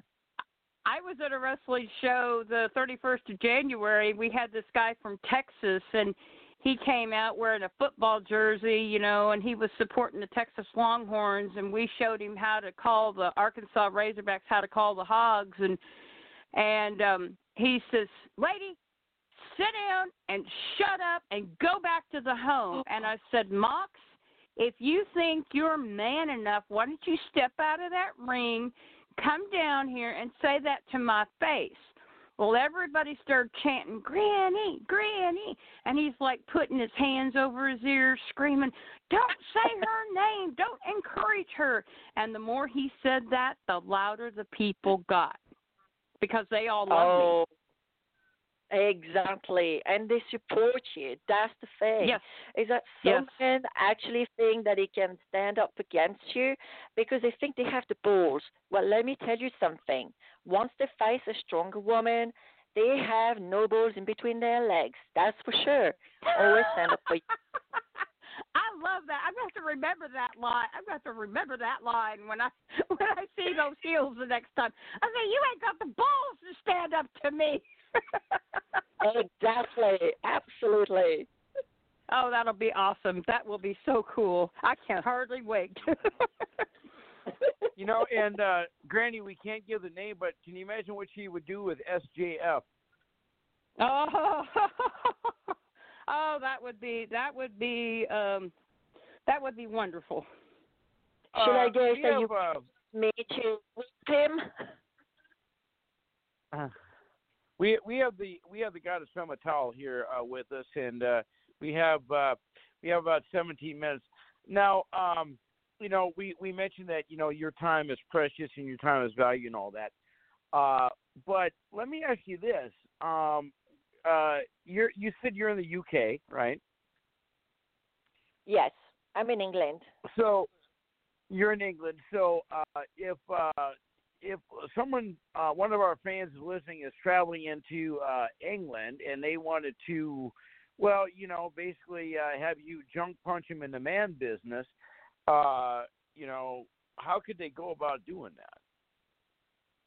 Well, like I said uh, earlier, I think the best option for them would be to reach out to me either on my website or directly by text or WhatsApp. I don't take calls straight away. Like I said, my time is precious and I have too many time wasters as well who think that they can dominate me on the phone. No, they can't. You want my time? Book your time. And then if I feel that you're worthy enough, then I'll give you a session but always they can reach out on WhatsApp, text messenger, Twitter. I mean, there's a, there's quite a few how to find me.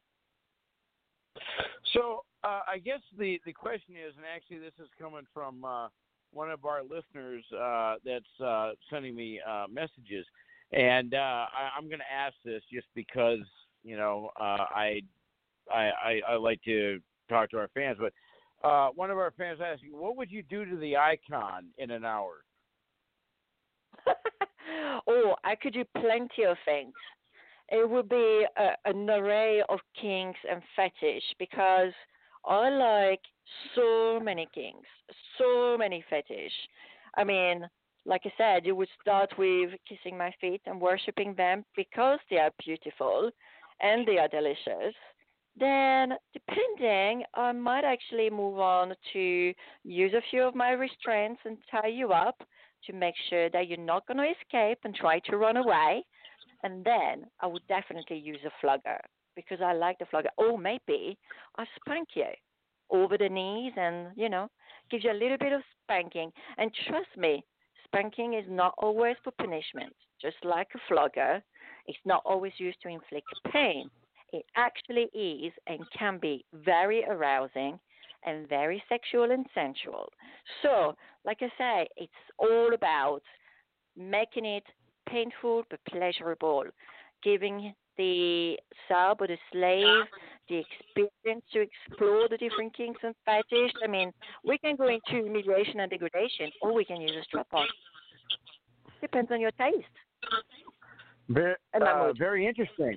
I might have I might have to uh, I might have to get over there and uh, try and experience that. But I uh, I don't know if uh, I don't know if you uh, you know John has a high pain threshold. I don't know if you'd be able to break him on that. But let let me ask you this: Let's say that uh, you have someone that books a session with you, and uh, you know you're the one that controls the session. You're the one that gives all the orders.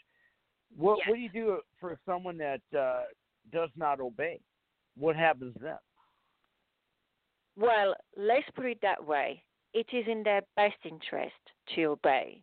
I do not take disobedience very lightly, and they will experience my side of disobedience that is very simple. I will punish them. So maybe they'll get a hundred kick in the nuts, or maybe I'll use the paddle on their little bottom and spank them. But either way, they will understand that I do not tolerate disobedience. I like my slaves to be like little puppies on their knees, listening to what I say and doing as I say. You know, Granny, I'll tell you what. I think it'd be really interesting if you and her were both at ringside and uh, uh, SJF were uh, would come over and say something to you guys. I think that. Oh my! Oh, that would be that would be so much fun. oh, I could. I I would love that. Uh, oh, and I don't know. Uh, Big, yeah, I don't know if Big Swing is uh, listening. If he wants to chime in here, I know he doesn't have much of a voice left, but uh, uh, Big Swing, are you there? You wanna? You have any questions? See if he's listening. Yeah, he's not. He must be Okay, busy. He's busy. So, uh, so it sounds like you could uh, you you could really um, deal out some punishment. But I guess the the next question is: so do you have like um, do you have like a like a office or a uh, a building that you do this in? Do you have like a, a dungeon in your basement, like a like a playroom, whatever? Uh, what what kind of Yes. uh, what kind of um, place do you have? Do you have your own place, or do you have it in your basement? You you have like a wine cellar that you strap guys up in? Tell us about that.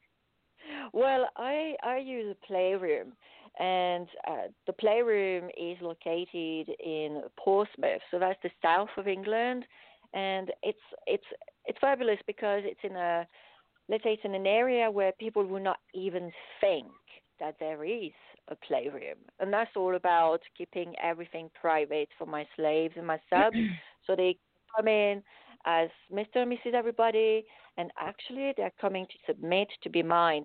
So in the playroom, you know, there is everything.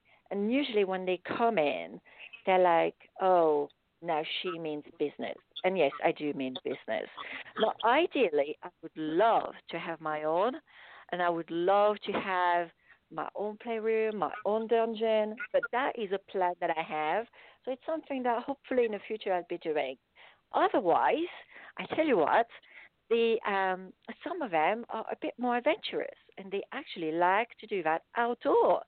You know, like a secluded car park or a secluded wooded area, and the the excitement of maybe getting caught actually gets going just as much as if they were tied up in a playroom.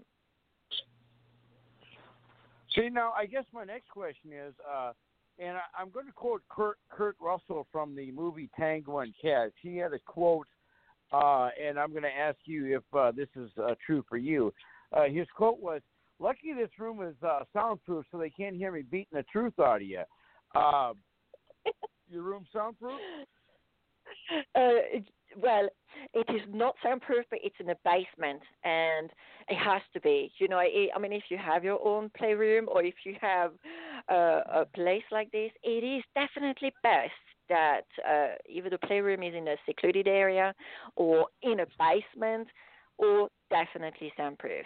Because, like I said, if they disobey or if they enjoy punishment and they ask for it, they will get it. And I have absolutely no problem whatsoever inflicting pain. I was on TV actually only uh, last month uh, for Channel 5 here in the UK and Five Star. There is uh, they've done a documentary about myself and my slaves, and it was very much for me to highlight to everyone this lifestyle and all about the slaves and why they come in and there was a, a part of it which was in the playroom.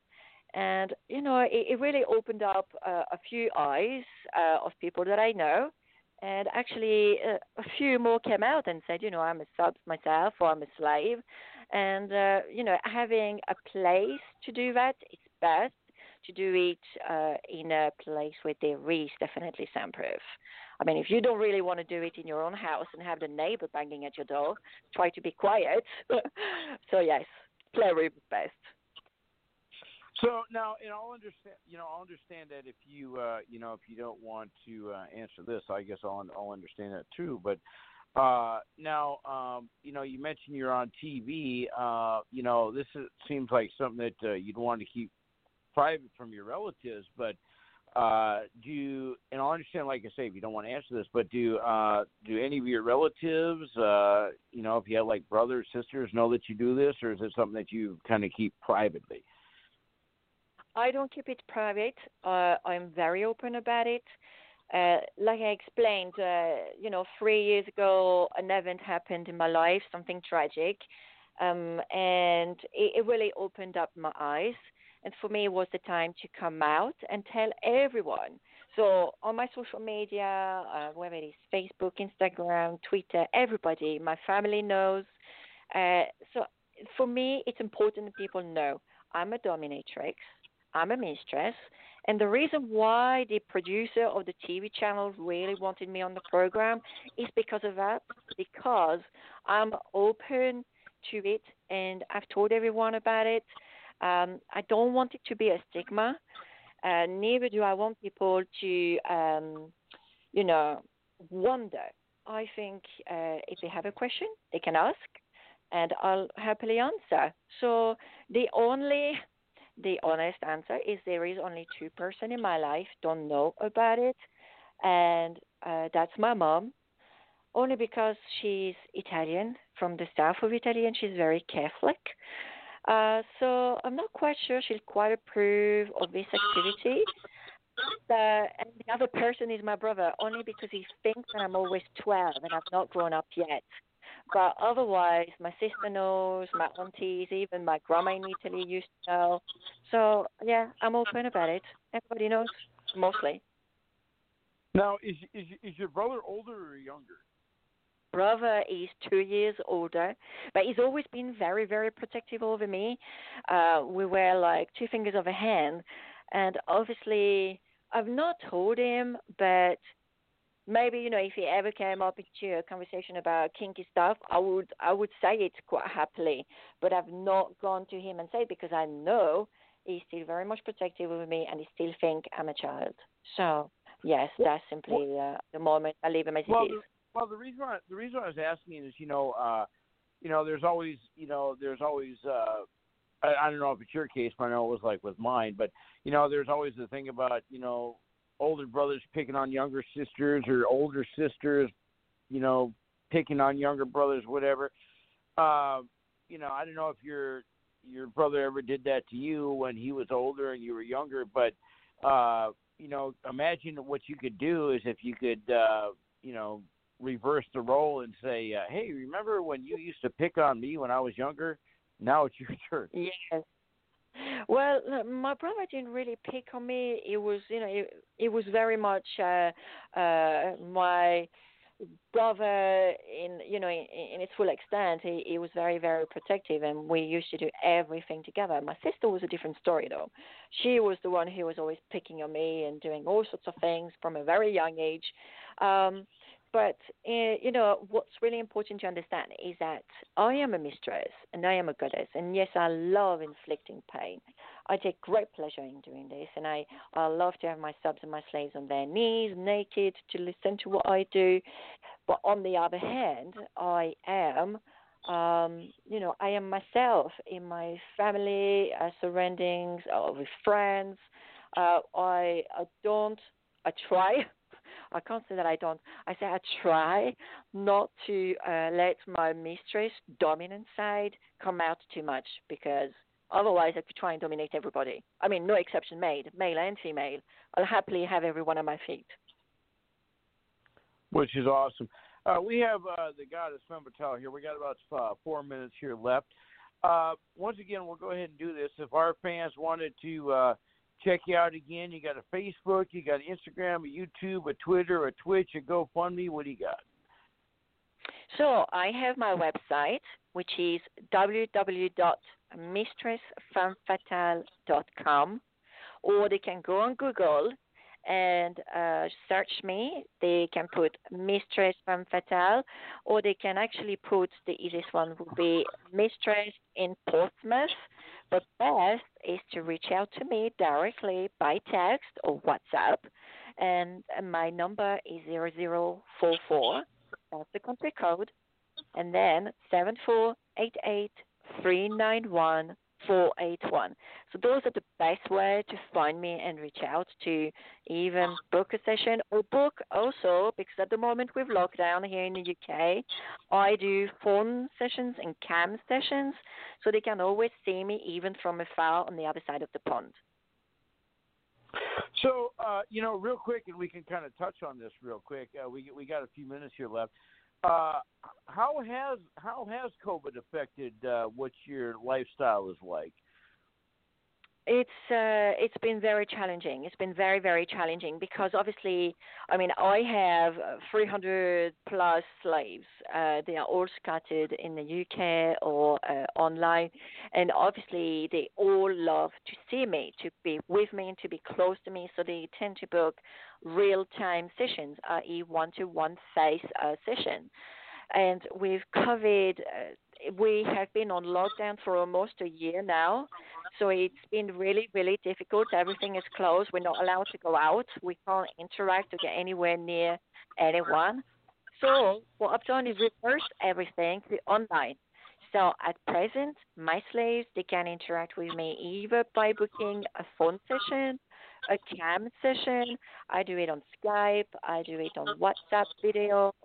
Uh, there are many ways to do it, and I do also online sessions because some slaves they don't like to show their face or talk. They're too shy, but they feel a lot more comfortable to submit by doing it by text, and that's why I say reach out on WhatsApp or reach out by text. I, I'll always answer. So you know, with that with that being said, then uh, when uh, you know, hopefully, uh, 2021, uh, you know, because we all know that 2020 sucked because of COVID, and hopefully 2021, uh, you know, things will get back to normal and get back in order. But uh, do you plan on, um, you know, like those that you've been talking to on the phone and on Skype? Uh, um, when uh, things open up again, uh, do any of them plan on actually coming to see you live, or just keep it on the web there? Yes, uh, I have already got a waiting list of many, many slaves who are absolutely dying to meet me, even more so that they've seen me on TV. Now they know who I am. They know I am real. Yes, I am. and now they're like, oh my God, Mistress, I want to submit. I want to be able to be at your feet and do and experience what the other slave did on TV. And uh, like I said to them, we have to be patient for now. So let's build up a relationship now online or by text. And then, as soon as they reopen, and I mean it, as soon as, they will be in the playroom with me or outdoor, and uh, let's get back on, you know. That's awesome, and uh, I'm sure that uh, you know I didn't I didn't really uh, uh, mention ask this, and uh, you know we got a few more minutes, so I said, you have uh, do you have a lot of different outfits you wear when uh, you're doing your uh, sessions, or do you have just like one? Uh, uh, what kind of uh, outfits do you have? And I'm sure I they're have all leather. I would guess. Yeah, I have many, many outfits. Uh, mostly they are all either PVC, shiny, uh, leather, or rubber. Because um, obviously, being a dominatrix, it's all about your appearance, being strong and powerful. And I am strong and powerful. And by that, I like to wear either dresses or um, my red, shiny PVC uh, red leggings or leather. I mean, for the say the slaves and the subs to see their mistress in a strong outfit, uh, display dominance for them is a big, big turn on. So to see me strong and powerful because they know I'm strong. I used to be, you know, I'm a bodybuilder, so they know if I can wear a dress that display that, they are definitely falling to their knees. And uh, the other thing I was going to ask if uh, someone listening, uh, you know, because we do have uh, we do have followers all around the world, but uh, like if someone's listening, they like want to book a session, they're like, well, hey, I'll, I'll probably get to your uh, nude. That is not going to happen, correct? They are. They, what was your question? Uh, well, if someone's like listening and they want to book a session and they they like, well, hey, I'll probably get to see your uh, nude. That that's not going to happen, correct? They are not going to see me nude. That is simply not an option. But they will definitely be naked at my feet. But yes, a lot of them have asked for sexual um, requests, and I don't offer sexual requests. You know. However, however, milking is is definitely a kink. I mean, if there is subs and slaves out there, they will know the term milking. That is something that I do offer. But otherwise, no, they cannot see me naked. It's all about teasing. They may see a little bit of my uh, peachy bum, but no, they can't access it. That's a no. See, there you go. So, uh, hate to dash anybody's dreams there. They're thinking, "Hey, I should book this." Just to that that ain't gonna happen. Which is, which Yeah. is, um, you know, hey, hate to hate to damage the the guy's uh, thought process out there, but you know, I, I figured I had to ask just so they don't get the wrong thing if they book a session with you. You know. Exactly, absolutely. I mean, you know what? I will put them right back in their place if they approach me and they start asking for escort services. So, if they need that, they need to find themselves an escort. If they want me, they will do as I say, and trust me, they will have a lot of pleasure and they will experience it, but on my terms. And they will obey what you say. Oh, absolutely, absolutely. I mean, I, I, I just, can, I just can, uh, if you know, if I'd ever, you know, because we are friends, uh, I, you know, uh, we are friends, and you know, if I ever come and visit, uh, you know, I wouldn't want you to like tie me up and whatever, but we could talk about that later. But I think that'd be awesome. But anyway, uh, well, I'll tell you what, we have about, uh, we have about uh, sixty seconds here uh, with you. Um, we do appreciate uh, you coming on the show, and uh, you know you've. Uh, uh, I know that you made a lot of our guy listeners uh, a little more wiser uh, if they decide to mistreat a lady. What might happen to them if you find out? Yes. You will find them. So anyway, uh, we do appreciate you taking time out of your. Right. And we do appreciate you taking time out of your schedule. You're awesome. And uh, I hope that uh, you enjoyed that card I made for you and uh, that maybe you'll put it up on your website and uh, Yeah. all that because I, I did appreciate you making that for you. Uh, well, I really appreciate you having me on the show. Thank you very much. I really enjoyed it. You're awesome. We thank you. And uh, I will be in contact with you uh, after the show and I'll uh, ask you a few other things privately that I can't ask here. But I do appreciate it. You're awesome. And we thank you so much. Well, most welcome, and thank you again to everyone, and thank you to your listeners. Thank you very much. We appreciate it. Have a good night. You or too. Bye bye. Early morning. yes. bye. Bye bye. Well, Bye-bye. that was uh, that was interesting. Uh, you know, Granny, like I say, I'd really like to see what you can do with Sylvester J. Uh, well, no, I shouldn't. oh, oh, I'm gonna have to remember that line though. If you got the balls to say that to me, oh my, oh my, that'll that'll really shock all the wrestling wrestlers if I say something like that to them because they won't expect me to say something like that to them. Right. Uh, you know, actually, I, I'd love to be there when you say that. That'd be that'd be really awesome. Uh, but yeah, we uh, we had another good show, and uh, next week uh, uh, will be no different. Uh, we're gonna have another three guest show. So uh, we have a couple of famous actors next week, and we have a few uh, independents.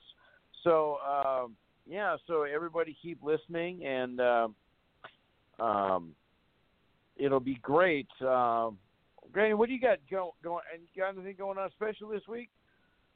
Well, I'm supposed to leave for Little Rock on Thursday, but um the whole state of Arkansas is under a state of emergency and they've right now they've got about they're looking at maybe another 6 to 8 inches of snow, maybe up to 10 inches of snow in Little Rock Tuesday or Wednesday. So I don't know if they're I I really hope that they would postpone our conference just because um that's what some people are saying that they hope they do because I I'm 3 hours from Little Rock. Now if the roads are halfway clear, you know, by Thursday then you know maybe I can make it, you know, if I just take my time, but I don't know, you know, it's just um I've probably got about maybe 5 or 6 inches in my yard right now. I haven't went out and actually measured it. But um they're talking probably maybe 3 to 6 more for up here in Northwest Arkansas between tomorrow night and Wednesday morning. So I've been kind of keeping an eye on the weather. So I don't know. We'll wait and see what happens. But that's what I'm supposed to be doing this weekend is going to Little Rock for the state convention. But we'll see what happens. Well, you know, and you know, we want you to, you know, we want you to be safe out there, and uh, you know, um, you know, and we, you know, we want you to come back uh, and join us next week. Uh, we got a few more minutes here. We got about seven minutes of uh, airtime left. Um, you know, um, so uh, you know, uh, I did get one. Uh, I got another it, from the same guy, and I know we talked about this uh, uh, last uh, last week, but once again, I guess you need to clear the air about uh, you know someone asked me uh, how how I can have a guest on like that and uh, uh, disrespect Granny Hawks by having guests on like that. So Granny, once again, this will be the last time we have to touch on it. Be out with this. Okay, you know, people, whether you're male, female, asking these questions. Okay, I am just a co-host of this show. I do not book the guests.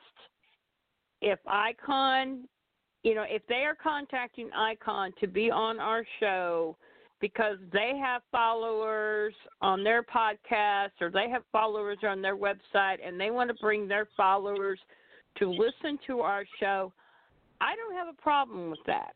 No, I may not always have a question for somebody like that, or like the lady we had on tonight. I may not have a question for her, but I'm only a co host, people.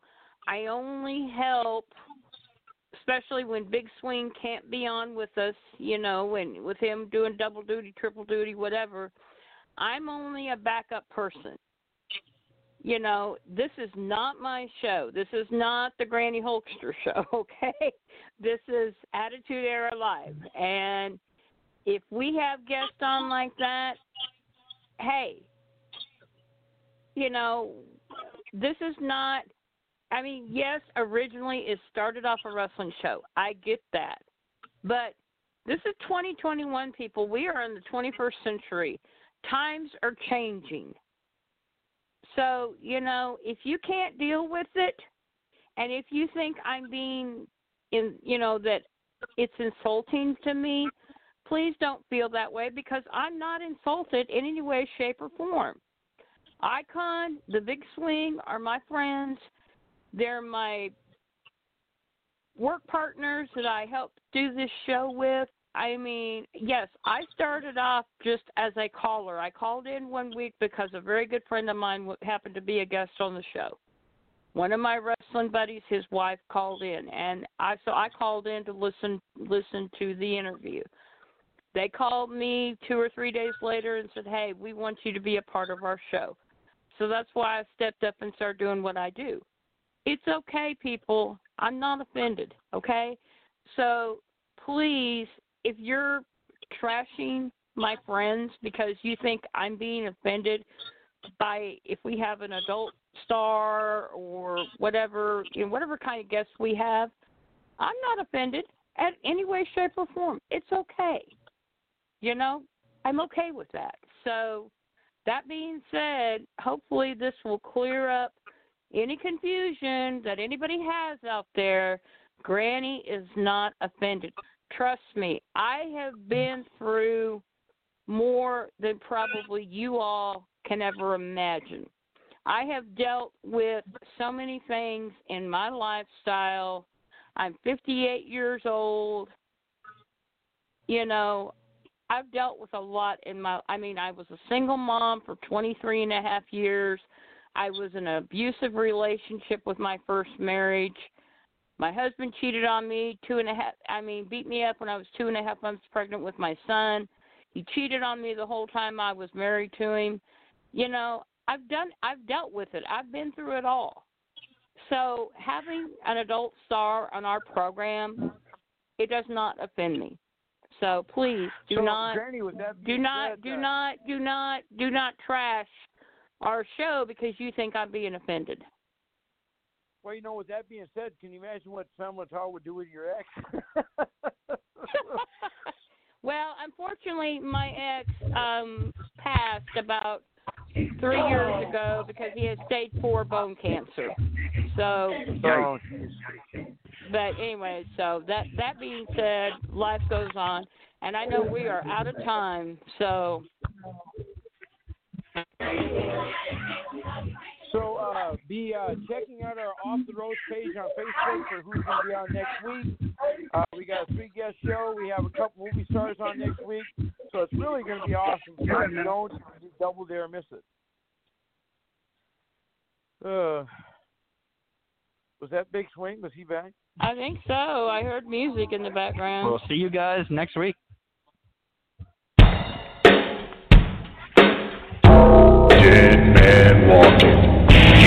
running now.